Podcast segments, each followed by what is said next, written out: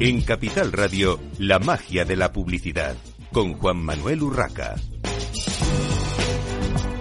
Bienvenidos un viernes más a la magia de la publicidad en Capital Radio. Hoy tenemos con nosotros a Sergi García Calaf, eh, Chief Strategy, Officer de Epsilon, para hablarnos de un interesante estudio mm, sobre redes sociales eh, que se hizo con IAB. Bienvenido, Sergi. Cuéntanos cómo se ha hecho ese estudio. ¿Qué tal? Buenos días, Juan Manuel. Pues nada, eh, es el 14, la 14 edición del estudio que realiza la IAB sobre el uso y el consumo de redes sociales.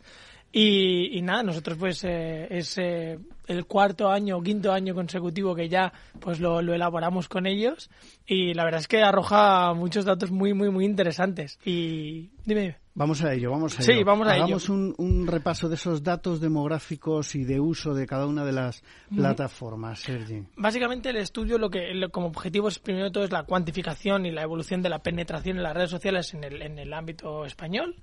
Eh, segundo es el conocimiento del uso, el nivel de saturación de la publicidad en estos medios y cómo lo ven tanto usuarios como profesionales. Eh, y luego también habla de eh, cómo, por ejemplo, están percibidos los influencers, cómo está cambiando el rol de los influencers, cómo es el conocimiento del metaverso, ¿no? que es otra de las cosas que parece que el suflé ha bajado un poquito, se habla más de inteligencia artificial ahora, pero también el metaverso forma parte también de cómo puede afectar en redes sociales. Y, hablando de lo que, de lo que comentabas tú, eh, lo primero que tenemos que entender también es qué entiende este estudio como una red social, ¿no? ¿Cuál es el criterio que debe considerar para estar dentro de este estudio?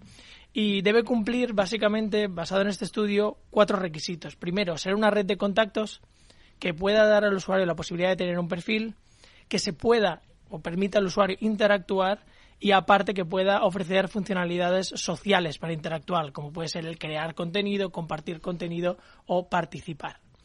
Em, si te parece, como has dicho antes, hacemos un poco de, carrusel. Sí, a eh, nivel, por ejemplo, de género, edad. Perfecto, pues mira, empezamos por WhatsApp. WhatsApp sigue siendo la red social más utilizada en España por la mayoría de la población. ¿Quién no tiene WhatsApp? ¿no? Un 88% de los usuarios declara que utiliza WhatsApp a nivel diario Em, a nivel de, de, género eh, está muy a la par, 54% hombres, 46% eh, mujeres. El, la, media, la media edad está en los 41 42 años, por lo tanto estamos hablando de una edad pues ni, ni joven, ni, ni, ni, maduro, ni nada. Y lo más interesante es la frecuencia con qué frecuencia utilizan esta red social. ¿no? Estamos hablando de que em, entramos en WhatsApp casi cinco veces al día, cosa que me parece poco. Hay que tener en cuenta que es declarativo. depende del tipo de usuario, efectivamente. Exactamente. Y eh, de media decimos que eh, utilizamos eh, WhatsApp casi una hora y media. Y a nivel de dispositivo, por supuesto, es el, el, dispositivo móvil. Un 90% dice que lo utiliza en dispositivo móvil. En el smartwatch, dice un casi un 60% de, la, de los usuarios que lo utilizan a través del Google Smartwatch y un 32% con la, aplicación eh, desktop, con la aplicación del ordenador. Si quieres pasamos a Facebook, siguiente red social, eh, un 70% de usuarios dice que utiliza eh, Facebook, género más o menos está a la par que WhatsApp.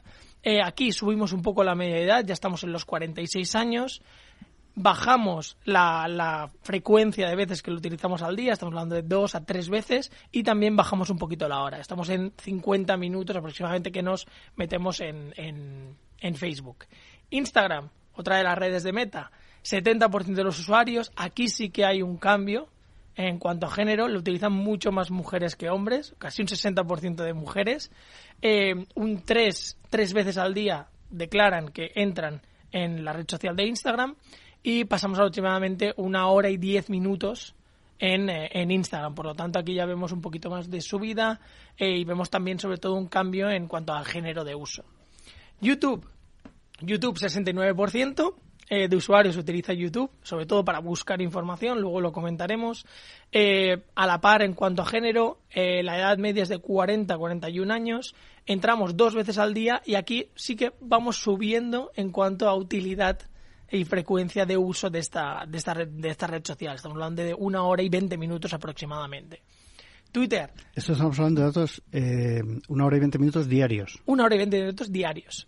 Eh, en cuanto a Twitter, que es la gran eh, señalada, ¿no? Ahora con todo lo que ha pasado con Elon Musk y demás, eh, un 43%, ya vemos una bajada significativa en el uso de Twitter.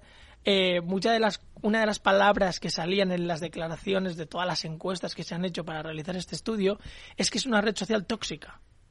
Cosa que impacta muchísimo, ¿no? Sobre todo también a nivel de marcas y a nivel de publicidad y a nivel de la presencia que tienen las marcas, tienen mucha reticencia a entrar en Twitter. ¿Por qué? Porque realmente actualmente dicen que en Twitter están todos los usuarios que están enfadados, ¿no? Y en Instagram están todos los usuarios que están contentos y quieren Entre, eh, decir entre los haters y las fake news no les ha fa- favorecido mucho. En cuanto a género, Twitter eh, está a la par. Em, la, la edad media está en 43 años. Veces que visitas esta plataforma, estamos hablando de dos veces al día y reducimos mucho el tiempo. Estamos hablando de 45 minutos. Sobre todo es para consultar información. Em, pasamos a Spotify. Spotify, eh, gran eh, red social, considerada red social de, música. Eh, un 37% dice que utiliza Spotify, cosa que me parece muy baja. Cuando recibimos estos datos me pareció muy, muy baja el, el porcentaje.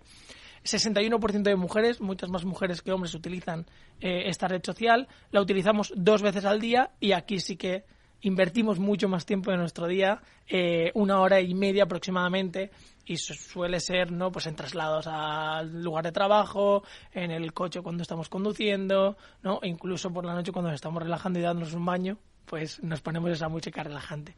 TikTok. TikTok aquí sí que es eh, interesante, está creciendo y creciendo el uso, ya está casi en un 40%, 36, 40%. Eh, género muy a la par, 56% mujeres, 44% hombres. Eh, la edad baja significativamente, aunque no es tan baja como nos podríamos esperar, estamos hablando de una media de 35 años de edad. Sí que es verdad que ti- cuando vamos ya a tramos, em, la edad eh, pues sí que es muy baja, sobre todo usuarios de 12, 17 años son los que más están entrando en esta red social. Eh, entran tres veces al día y eh, gastamos o consumimos casi dos horas. Y vamos a LinkedIn. Eh, LinkedIn eh, a la par en cuanto a género, 30% de, de usuarios dicen que, que consumen LinkedIn a nivel, a nivel diario. Eh, entramos una vez al día, eh, suele ser por las mañanas, ¿no? Para saber qué novedades tenemos a nivel profesional y demás, a menos de que seas pues un profesional de recursos humanos o un profesional de otro ámbito de ventas, por ejemplo, que es una red social muy útil, O un periodista. o un periodista. Y eh, estamos aproximadamente unos 40 minutos.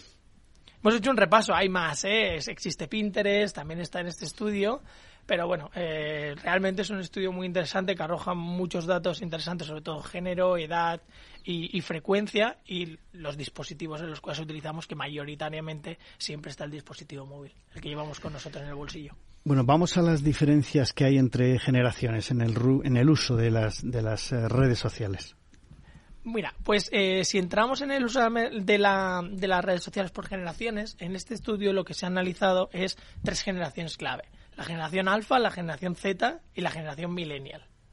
Em, lo que vemos mucho es que eh, hay un cambio en cuanto a em, uso de eh, las diferentes plataformas. Por ejemplo, generación alfa, que consideramos de, de 12 a 17 años.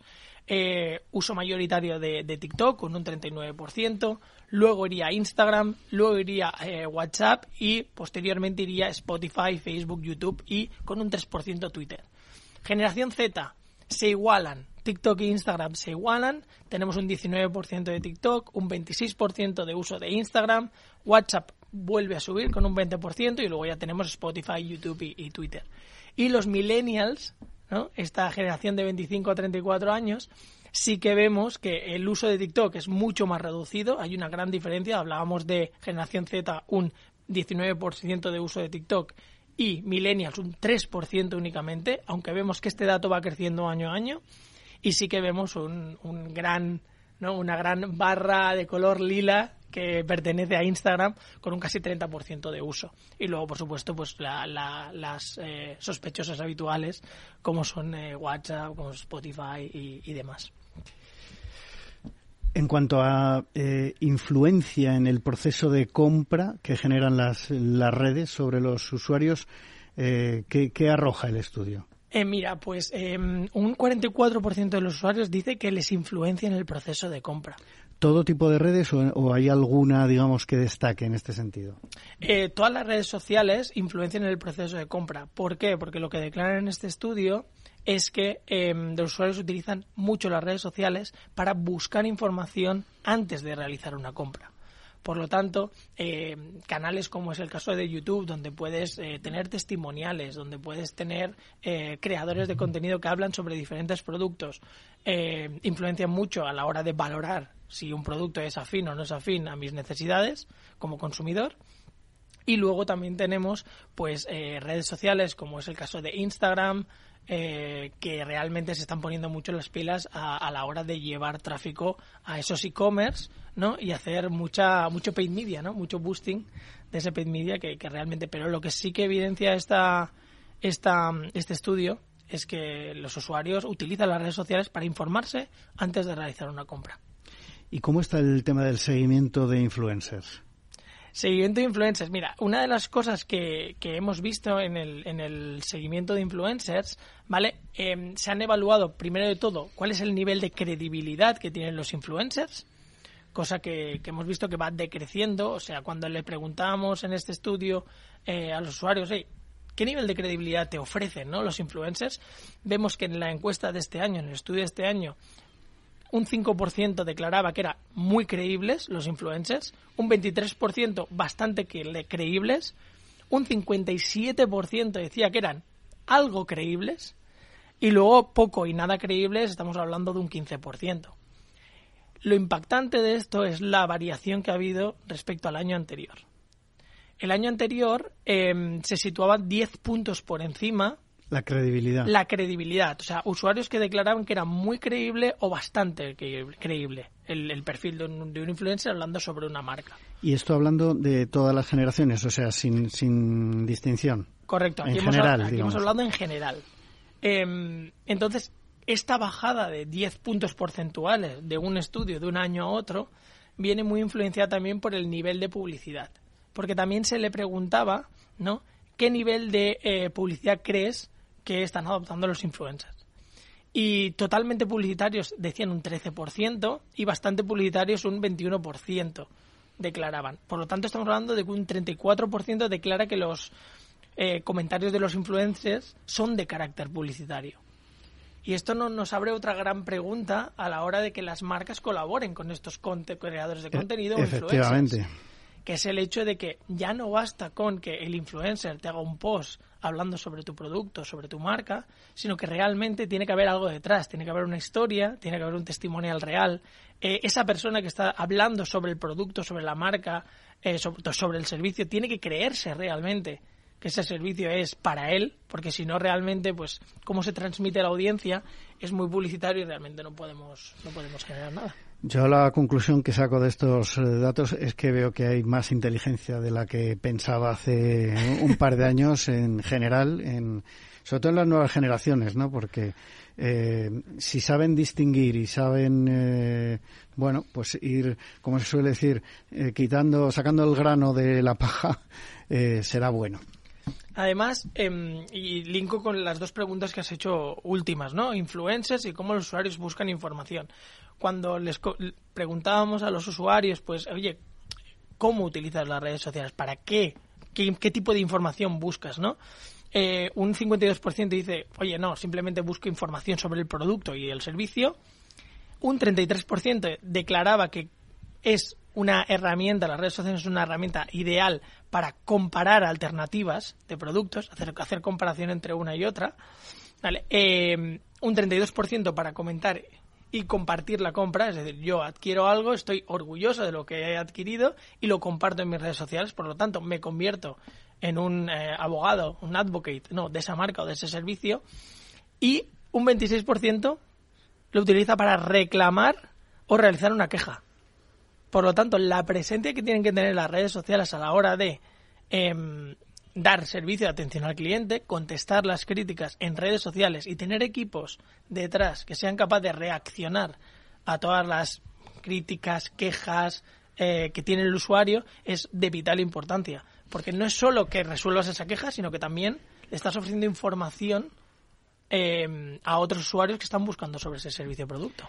Yo creo que la mayoría de las empresas, sobre todo, evidentemente las, las, grandes o las de gran consumo en especial, lo han entendido. No todas han adoptado todas las medidas que, que deberían, pero esto ya depende de la política de cada empresa. Hablando de empresas, precisamente, eh, Sergi, ¿qué plataformas utilizan más las empresas para sus eh, promociones o para otros fines.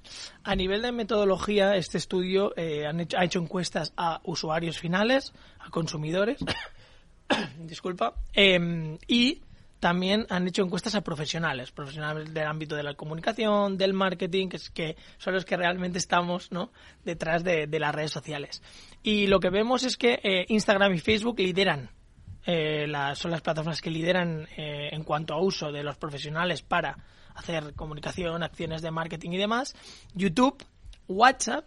WhatsApp parece que, a nivel usuario lo utilizamos para comunicarnos con mi madre o, quien sea, ¿no? O mi padre o, o, grupo de amigos. O grupo de amigos, ¿vale? Pero sí que es realmente muy, muy útil también para dar el servicio de atención al cliente. Cada vez vemos, ¿no? Más compañías que tienen esta línea de WhatsApp que está muy dedicada como cuenta cuenta de negocio, cuenta business, donde el usuario no pues puede interactuar. Eh, el otro día, eh, y te cuento una anécdota personal para que, para que linke con esto, es que eh, yo me relaciono con mi gestor del banco a través de WhatsApp.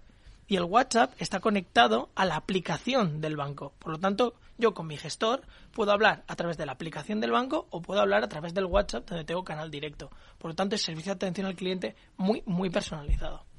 ¿Qué objetivos tienen las empresas en las redes sociales? Porque el estudio habla de un 53% eh, para generación de branding y yo no sé si esto eh, suele ser más mm, movimientos tácticos que esto, que es, que es más estratégico, ¿no? Mira, los objetivos de que declaran los profesionales, primero, como bien has dicho, es para generar branding, o sea, si hablamos del, del funnel ¿no? que conocemos todo, que es awareness, consideración, eh, venta y luego advocacy o, servicios, em, utilizan mucho para esta parte de awareness, o sea, parte de visibilidad de marca, generar marca. Pero un 40%, un 40 dice que lo utiliza para vender, directamente para vender y un 36%, como tú has dicho, cada vez lo entienden más las compañías, que es como servicio de atención al cliente. Entonces, en comparación al año anterior, sí que vemos que General Branding ha pasado de la quinta posición a la primera, por lo tanto, las empresas han entendido que tienen que utilizarlo para generar eh, imagen de marca. Eh, y la atención al cliente eh, ha pasado del cuarto puesto del año anterior al tercer puesto, por lo tanto, va subiendo en cuanto a. Y ¿cómo está, ¿Cómo está la inversión eh, publicitaria por parte de las marcas en las redes sociales?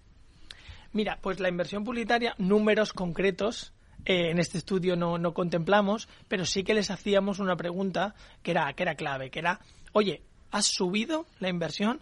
¿Vas a mantener la inversión en este 2023 en redes sociales o vas a disminuir tu inversión en redes sociales? Y nos hemos encontrado con un 26% de los encuestados profesionales dicen que van a aumentar, se va a invertir más en este 2023 en redes sociales, un 69% dice que lo va a mantener y solo un 5% dice que lo va a disminuir.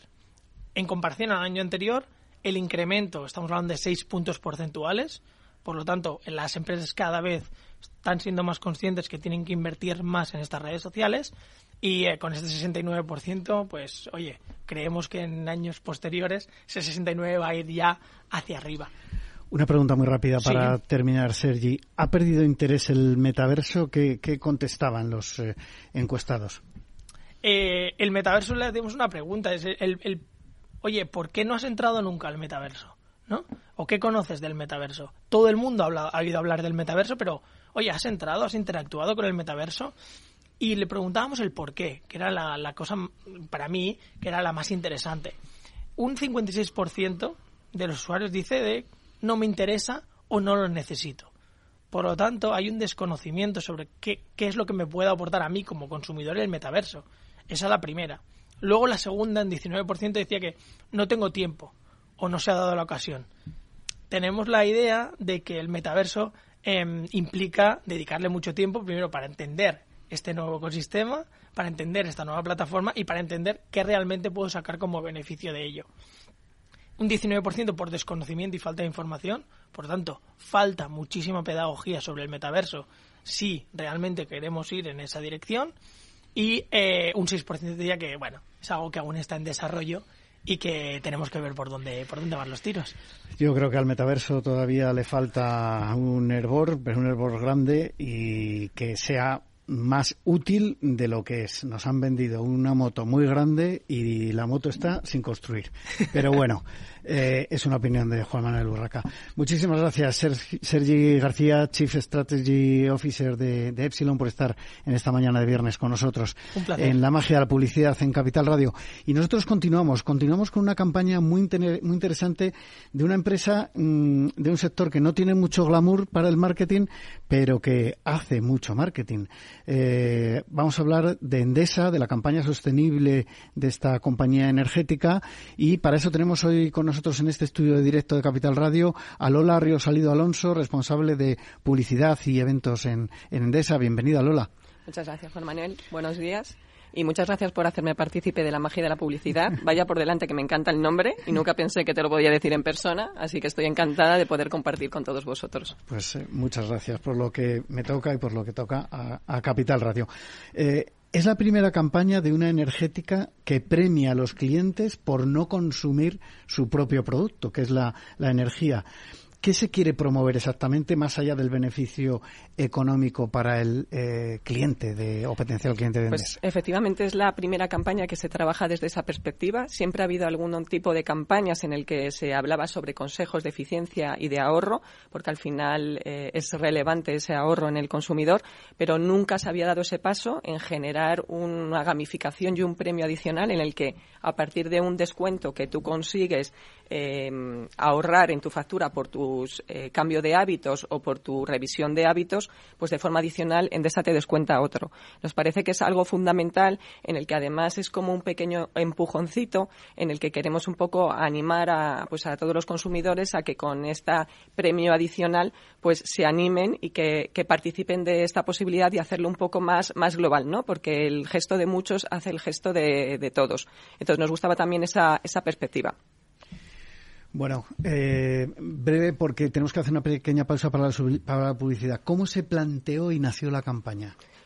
Pues la campaña nació eh, a finales del año pasado a partir de un briefing muy ambicioso que, bueno, que trae al frente el propósito de, negocio de la compañía y esa visión de, traducirlo en el beneficio al cliente en esa búsqueda de eficiencia asequible, ofreciendo soluciones de, independientemente de cuál sea tu situación, tu perfil, tu hogar, en el que puedas sumarte a esta iniciativa y que te permitan ese ahorro y esa tranquilidad.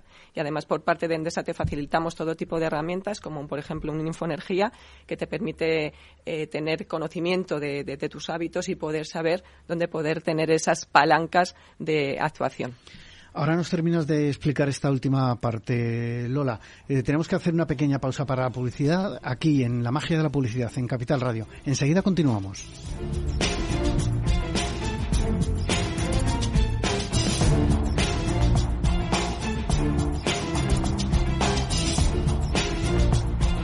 La magia de la publicidad con Juan Manuel Urraca.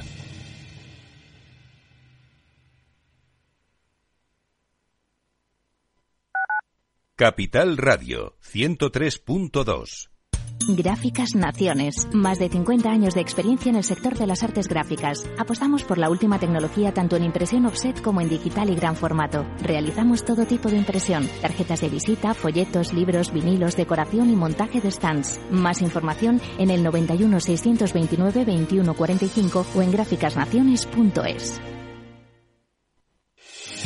¿Está pensando en montar una empresa pero no se atreve a dar el paso en solitario? Busca una marca conocida y consolidada que le respalde. En Franquiciados le ayudamos a elegir el negocio que más se ajuste a sus necesidades. Franquicias de éxito, innovadoras, de baja inversión. Los miércoles a las 12 en Capital Radio tienen una cita con el único programa de radio de España especializado en la industria de la franquicia. Franquiciados con Mabel Calatrava.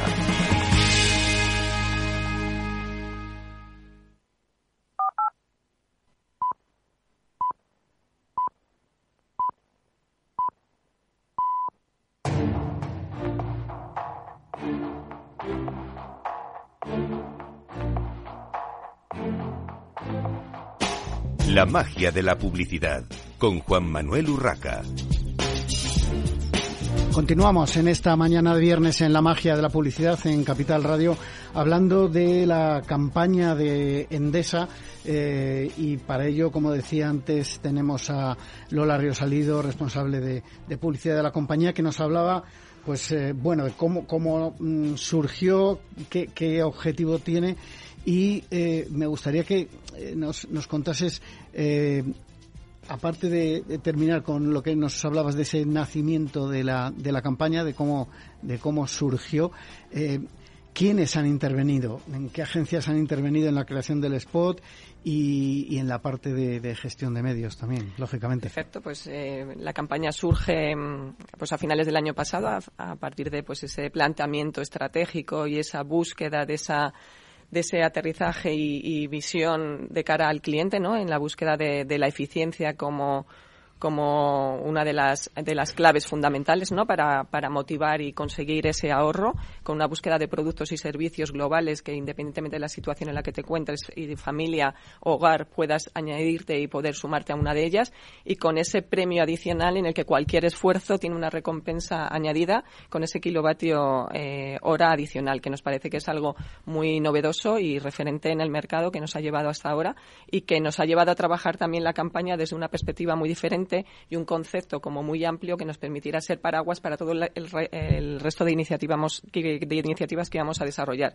El concepto es cada cosa que hacemos cuenta y eso es lo que estamos demostrando con la campaña y que iremos desgranando a lo largo de la entrevista y te iré contando con evidencias explícitas.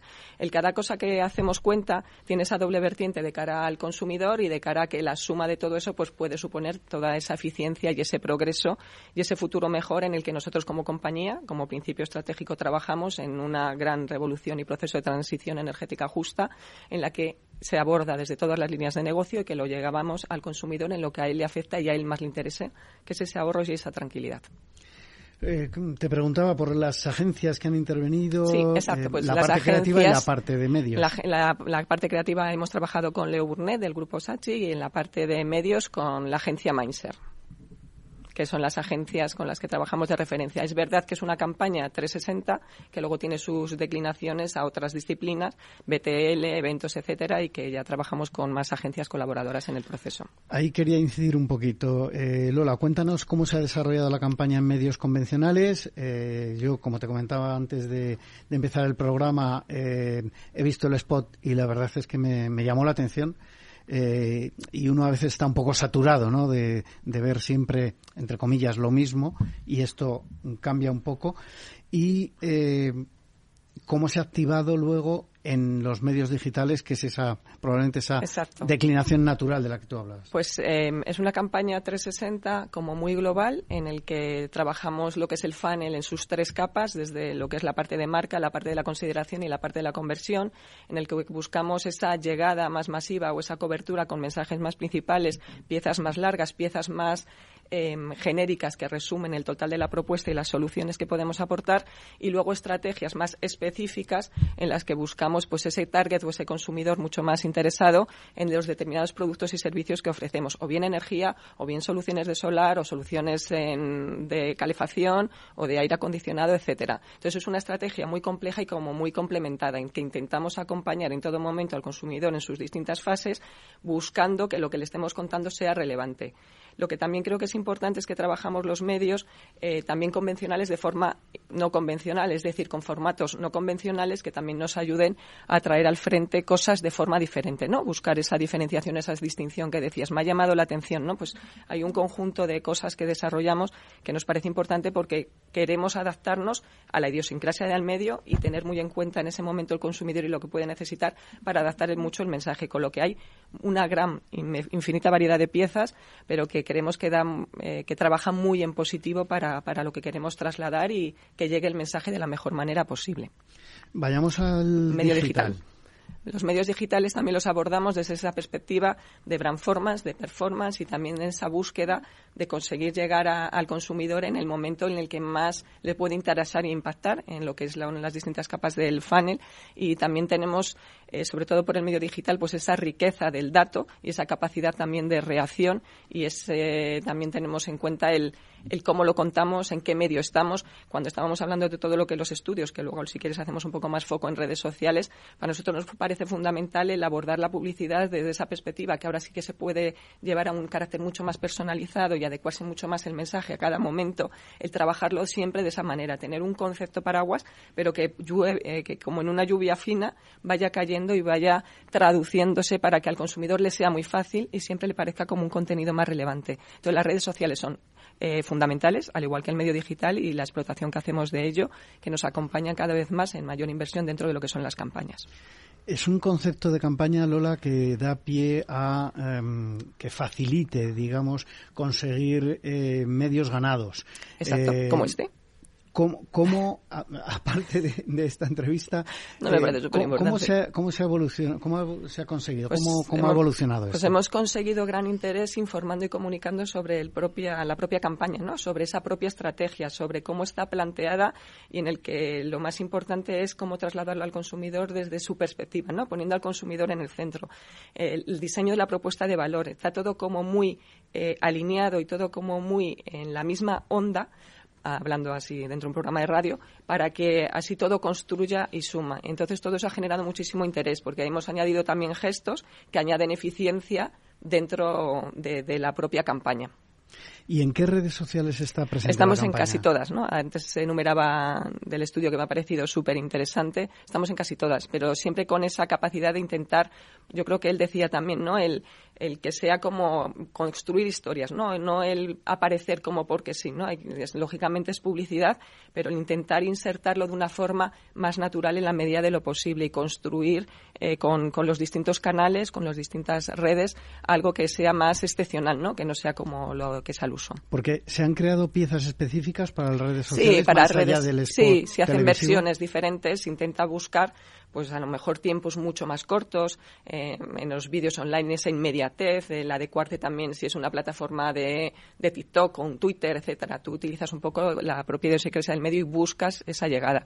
Pero sobre todo porque necesita y precisa de ese interés, como él decía anteriormente. ¿Y se han utilizado influencers en esta campaña? En esta campaña, pues mira, el tema de los influencers, que los hemos utilizado en muchas ocasiones, hace recientemente leí un estudio de que al final un influencer es el cual toda persona que está haciendo uso de sus redes sociales y que siete de cada diez personas se considera que es influencer.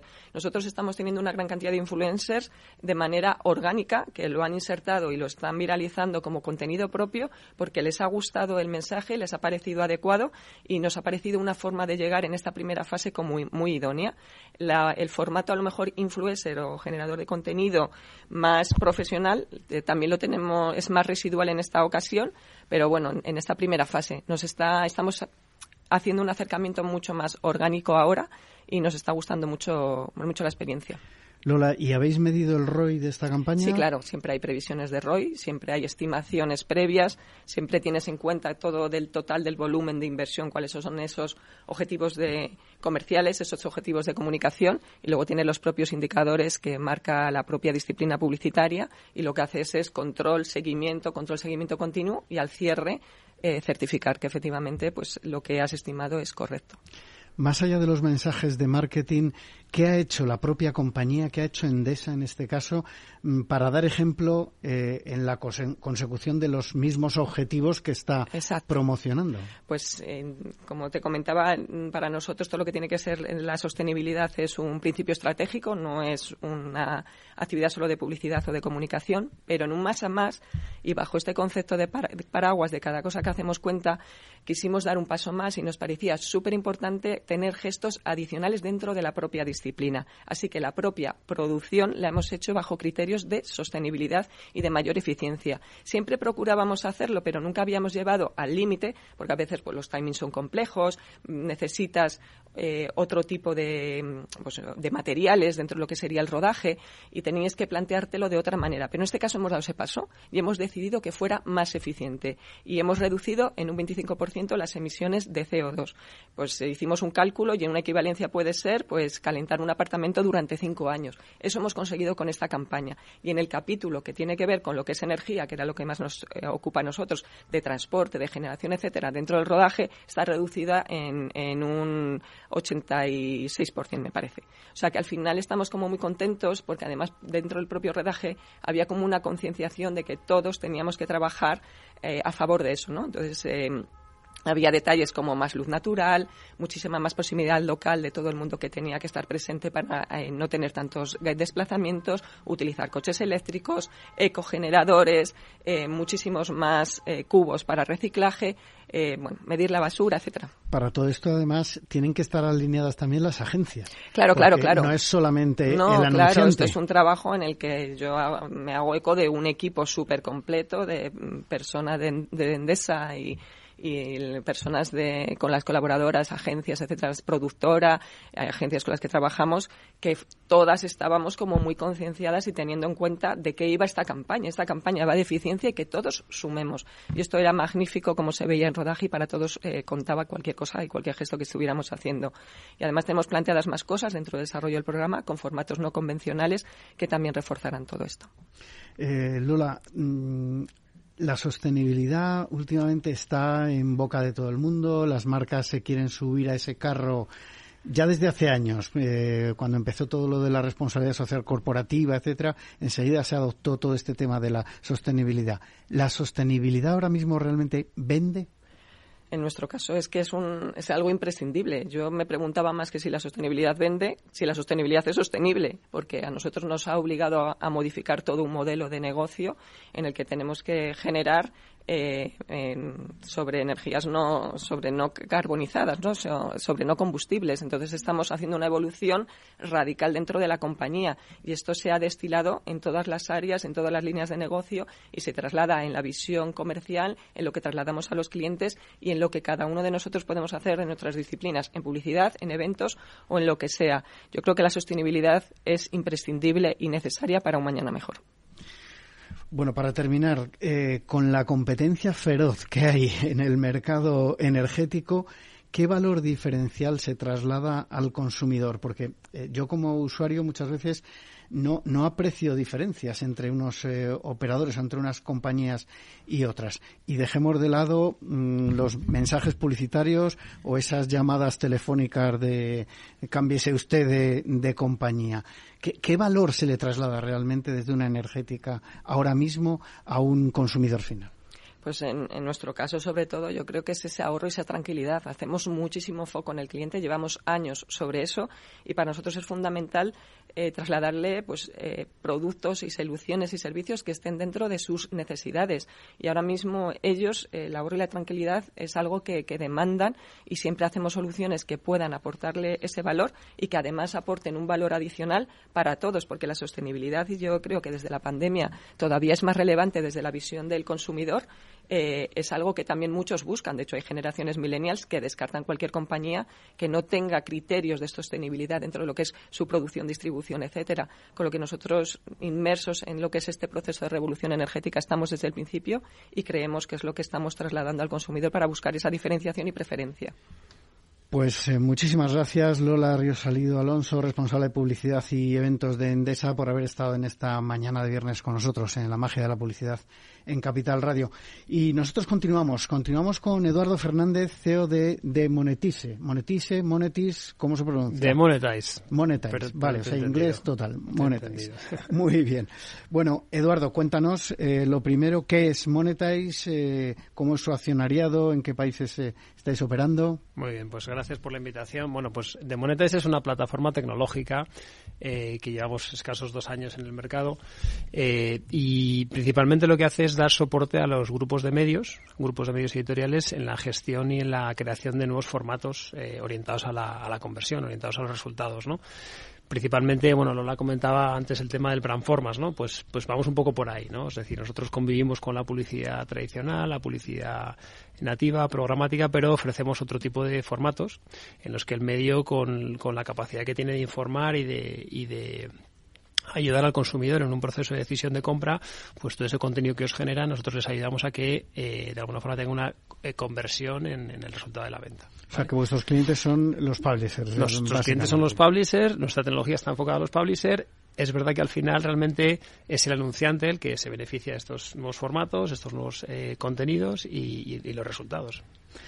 Eh, Eduardo, eh, la recurrente amenaza de, los últimos años de la desaparición de las cookies de terceros por parte de, Google, ¿cómo puede afectar? ¿Qué, va a pasar con, los medios? ¿Afectará de verdad?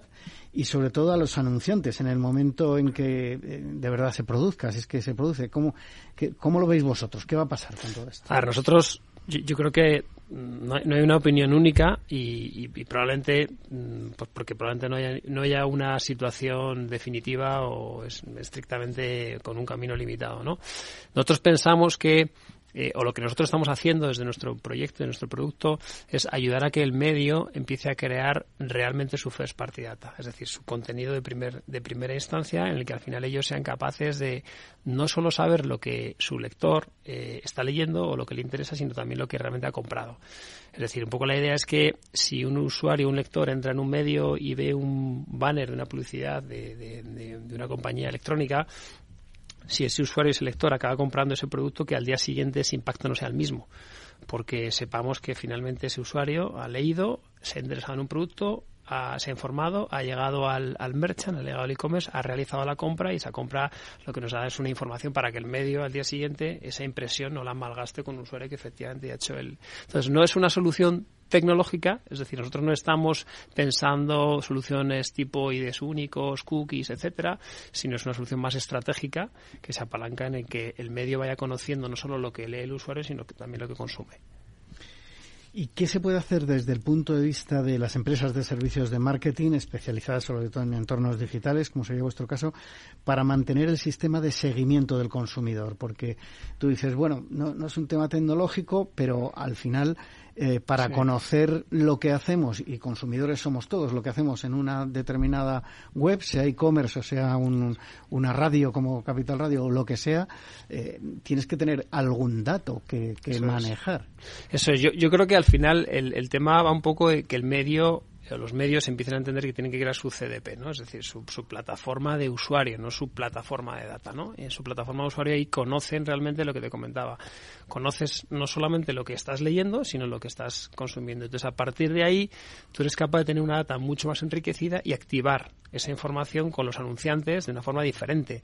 Es decir, a día de hoy la información se activa en base pues, a unas cookies de un tercero, se activa en base a una publicidad contextual, pero que el medio eh, mañana le pueda decir una marca exactamente eh, no, sobre un target de un volumen muy grande, porque lo que estamos hablando aquí es que es, es el, cantidad versus calidad, ¿no? Al final el medio tiene mucho volumen, pero a lo mejor en un target específico te puede dar un segmento menor o inferior al que al, total de sus lectores, pero mucho más cualificado, cualificado en base a lo que ha leído y lo que ha comprado. Esa es la gran diferencia. Por eso digo que no es tanto un tema de que ellos implementen tecnologías orientadas a cookies únicas, cosas que Google está cambiando, el tema de cortes, el tema de topics, sino que ellos eh, tengan una estrategia más preocupada por generar un conocimiento más profundo de su lector.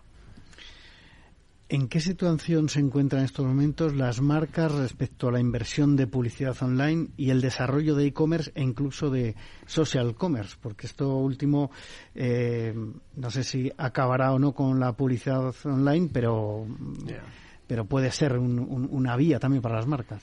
Sí, mira, eh, los datos de la IAB, los, el último informe de la IAB, que hablaban del marketing de afiliación, que de alguna forma es un poco es donde englobamos toda esta, todo este segmento, hablan de un crecimiento sostenido de un 25% en los últimos cuatro años en este sector. ¿no?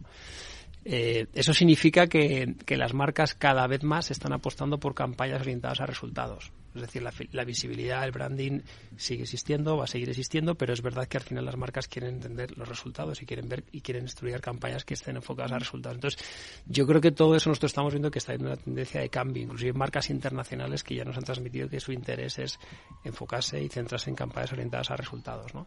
Entonces, esa es la parte en la que nosotros pensamos que ahí podemos ayudar para que finalmente ellos puedan tener un, enfoque diferente, más enfocado a resultados, más enfocado a formas, porque cuando haces una campaña orientada a resultados, es inevitable que también estés hablando de tu marca y que estés dando un, mensaje corporativo, un mensaje más de branding, pero se quieren resultados, se quieren resultados finales. Y Eduardo, ¿qué tipo de herramientas se están utilizando en estos momentos y cómo afectarán sobre todo a la relación entre medios y marcas? Porque al final eh, no sé si eh, las herramientas eh, bueno, sí sé que tienen que ser compatibles, pero no sé si ahora mismo estamos en esa tesitura, si lo que maneja un publisher es lo que eh, se conecta con, las marcas, con los responsables de marketing digital de las marcas, que al final son los que tienen que decidir si invierten o no. Sí, a ver, eso, eso es, eh, yo creo que esa pregunta es muy interesante porque fue uno de los principales o uno de los motivos por los que nos lanzamos a crear una tecnología para ayudar a los medios, porque efectivamente lo que veíamos o lo que entendemos es que ellos tienen una tecnología muy enfocada a la gestión del contenido, pero lo que es la, lo que es tomar la propiedad de la monetización del contenido, ellos normalmente no han tenido esa tecnología. Siempre ha habido un tercero con un ad server o un tercero con, un, con, un, con contenidos o con plataformas tecnológicas que se insertaban dentro del medio para gestionar todo eso. Nuestro enfoque es un poco distinto. Es, oye, esta tecnología es para el medio, está pensada para el medio, para que ellos empiecen a tomar ese, ese, esa propiedad del contenido y del data. Entonces, por ejemplo, nosotros el enfoque del live shopping, que ahora es un tema que está muy en boca de, todos y está muy... O sea, nosotros lo enfocamos desde el lado del medio. Es decir, le damos la tecnología para que el medio pueda, desde su site, desde sus cabeceras, lanzar esos, esos, esos productos, esos formatos orientados a la venta, orientados en directo, son vídeos interactivos, pero siempre pensando en que al final tenéis un producto que el medio, con su audiencia y con su capacidad prescriptora, pueda utilizar. Y desde el otro punto de vista, eh, ¿qué, herramientas pueden utilizar los departamentos de marketing de, las empresas, de las marcas, para medir las campañas, eh, sobre todo eh, en e-commerce y social commerce? Porque al final, bueno, todos los medios estamos en las redes sociales, se está utilizando también mucho branded content para llevar al consumidor, al usuario, a Mm, digamos, prescribirle algún tipo de, de producto y al final convertirlo en una, en una venta.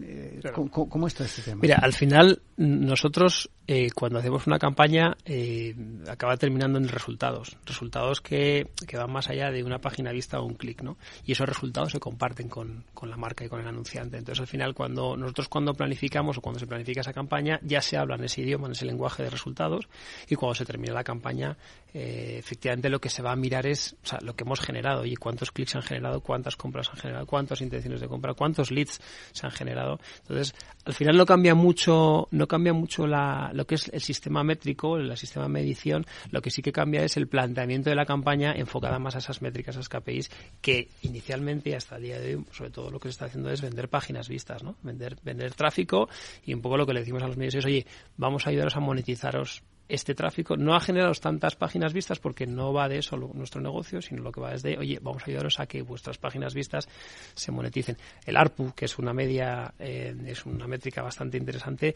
pues, pues un poco queremos también ayudarles a los medios a que, a que manejen este tipo de métricas y que entiendan al final de los usuarios que tienen cuál es el ARPU que tienen y qué es lo que están generando de cada página vista, inclusive decirles, oye, esta página vista, estos son los ingresos que te genera y por qué y, qué has hecho en esta página de vista a diferencia de otras y cómo la has redactado y qué tipo de contenido. ¿no? Y ahí también entramos con otras tecnologías que estamos trabajando para ofrecerles a los medios. Tenemos que hablar porque es eh, imperativo en, estos tiempos de la inteligencia artificial. ¿En qué punto del desarrollo de la inteligencia artificial estamos aplicada, en este caso, a los medios de comunicación y a todo esto que estamos hablando de, monetizar, de, gestionar, eh, bueno, pues todo el, consumidor que llega, el usuario que llega a, la plataforma de un medio de comunicación. Bueno, efectivamente no, se puede tener una conversación a día de hoy sin inteligencia artificial. Aquí nosotros intentamos ser un poco, sobre todo yo un poco por mi perfil, llevo en temas de transformación digital muchos años, ¿no? Pero intentamos ser como muy realistas, ¿no? Y, lo que nosotros podemos hacer y estamos haciendo eh, y estamos desarrollando es lo que nosotros llamamos inteligencia artificial semántica, ¿no? Nosotros tenemos eh, algo que es muy valioso y que sabemos los contenidos cómo han resultado esos contenidos, qué ha convertido, qué es lo que me se ha leído y por qué se ha leído. Entonces lo que estamos haciendo es juntar toda esa información para entender por qué los contenidos que mejor funcionan están escritos de determinadas maneras, cuáles son las palabras clave que más he utilizado, cuál es eh, la semántica de ese contenido, juntarlo con lo que ya sabemos que se conoce, que no es nuevo, que no es inteligencia artificial, que son las palabras clave, las tendencias de búsqueda externas, que esas ya todos podemos entrar en Google Trends, o hay muchas herramientas que nos las dan, y mezclar todo eso para el medio ser capaz de decirle, oye, esto es lo que se está hablando, esto es lo que se quiere hablar, esto es de lo que se habéis hablado o lo que está hablando de otros medios o de otras cabeceras y esto es como deberías hacerlo, enfocarlo, abordarlo, ¿vale? Y luego, pues sí, los gestores de contenido están ahí, hay muchos medios que lo están probando, pero creo que al final eh, para mí la inteligencia artificial está basada en el dato. Si, si tú al final tienes una buena data que sabes explotar, puedes hacer modelos de inteligencia artificial. Pero sin el dato, la inteligencia artificial, no olvidemos que a día de hoy son máquinas que las hemos enseñado durante mucho tiempo basadas en datos e información. O sea, la inteligencia artificial no es, no es la, del, la del ser humano. O sea, dista todavía mucho y hay, un, y hay un largo recorrido hasta que lleguemos a ese punto. Pero por lo que comentas, si no te he entendido mal, al final es eh, conocer bien no solo tu contenido, que eso cualquier publisher lo, lo conoce porque lo crea, sino también al usuario y cómo puede relacionarlo con, con, lo que es tendencia. Eso es. Lo que pasa que eso significa, mm, yo no sé si lo veis bien desde fuera, eh, los que no sois medios, eh, un trabajo ímprobo ahora mismo sin herramientas de inteligencia artificial que te ayude eh, empezar a pensar en qué está funcionando en la competencia para usarlo tú, eh, o pones a alguien a, a trabajar con Google Trends todo el día o, cómo lo haces. A ver, no, o sea, ChatGPT, que parece que, que, que, que, se juntaron cuatro estudiantes en, en, enero del 2022, llevaban más de 12 años entrenando, entrenando este modelo. Es decir, o sea, no es una cosa que vaya a pasar. Eh, a ver, las modas en tecnología ya ha habido muchas, inclusive algunas han nacido ya casi muertas, ¿no? Esto para mí es la, la gran revolución y lo digo con absoluto eh, convencimiento, pero es verdad que no va a ser inmediato, no va a ser un mes ni dos meses. Pero por otro lado, es, es verdad que es un tren que ya ha partido y empieza a estar las primeras estaciones y hay que estar ahí. Entonces, ¿cómo, es, ¿cómo hay que estar? Hay que estar viendo cuál va a ser tu dato, o sea, cómo vas a explotar, qué dato tienes tú, cuál va a ser tu activo. Y entonces los medios creo que ahí eh, siempre han sido pioneros y siempre lo han tenido, ¿no? Pero yo sí creo que sí que ha sido un poco la asignatura pendiente de cómo activar mejor esa información. Los contenidos eh, tienen que estar hechos a medida, es decir, a medida y, y, y, no todo el mundo que entra en una sección de un periódico tiene que estar leyendo lo mismo, ¿no? Entonces, toda esa información tiene que ver con el tema de la inteligencia artificial, que cuanto antes empieces a manejar tu información, tu data, a, a bueno, pues a optimizarla y a generar modelos de inteligencia artificial con redes, con un montón de cosas, herramientas que ya hay, las herramientas ya existen, pero lo que hay que hacer es organizar el dato, ¿no? Muy bien, pues eh, muchísimas gracias Eduardo Fernández, CEO de Monetize, por eh, estar en esta mañana de viernes vosotros. con nosotros. Eh, se nos acaba el tiempo. Eh, les espero el próximo viernes con un especial, muy, muy especial sobre retail, con un montón de directores de marketing del, del sector, aquí en La Magia de la Publicidad, en Capital Radio. Se despide Juan Manuel Urraca.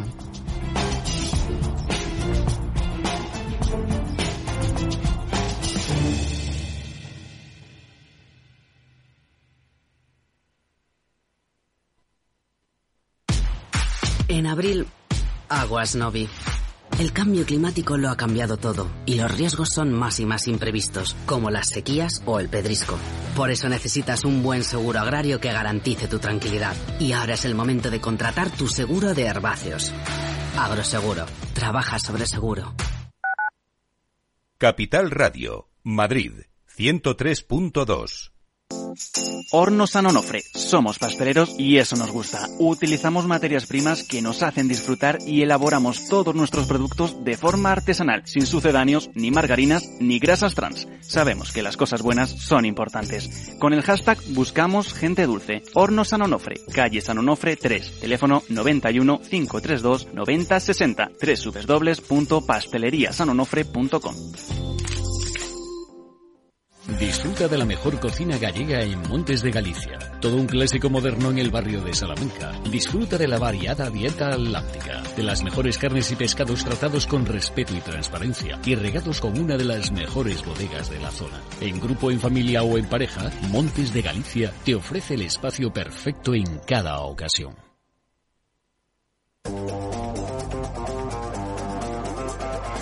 Hoy estás aquí y mañana En cualquier parte. Llega a Capital Radio el primer programa sobre el metaverso de la radio. Todos los lunes a las dos y media de la tarde nos desplazamos por las ondas a diferentes universos con Selena Niezbala y el equipo de la Frontera VR. Sintoniza Metaverso en la Frontera y teletranspórtate con nosotros.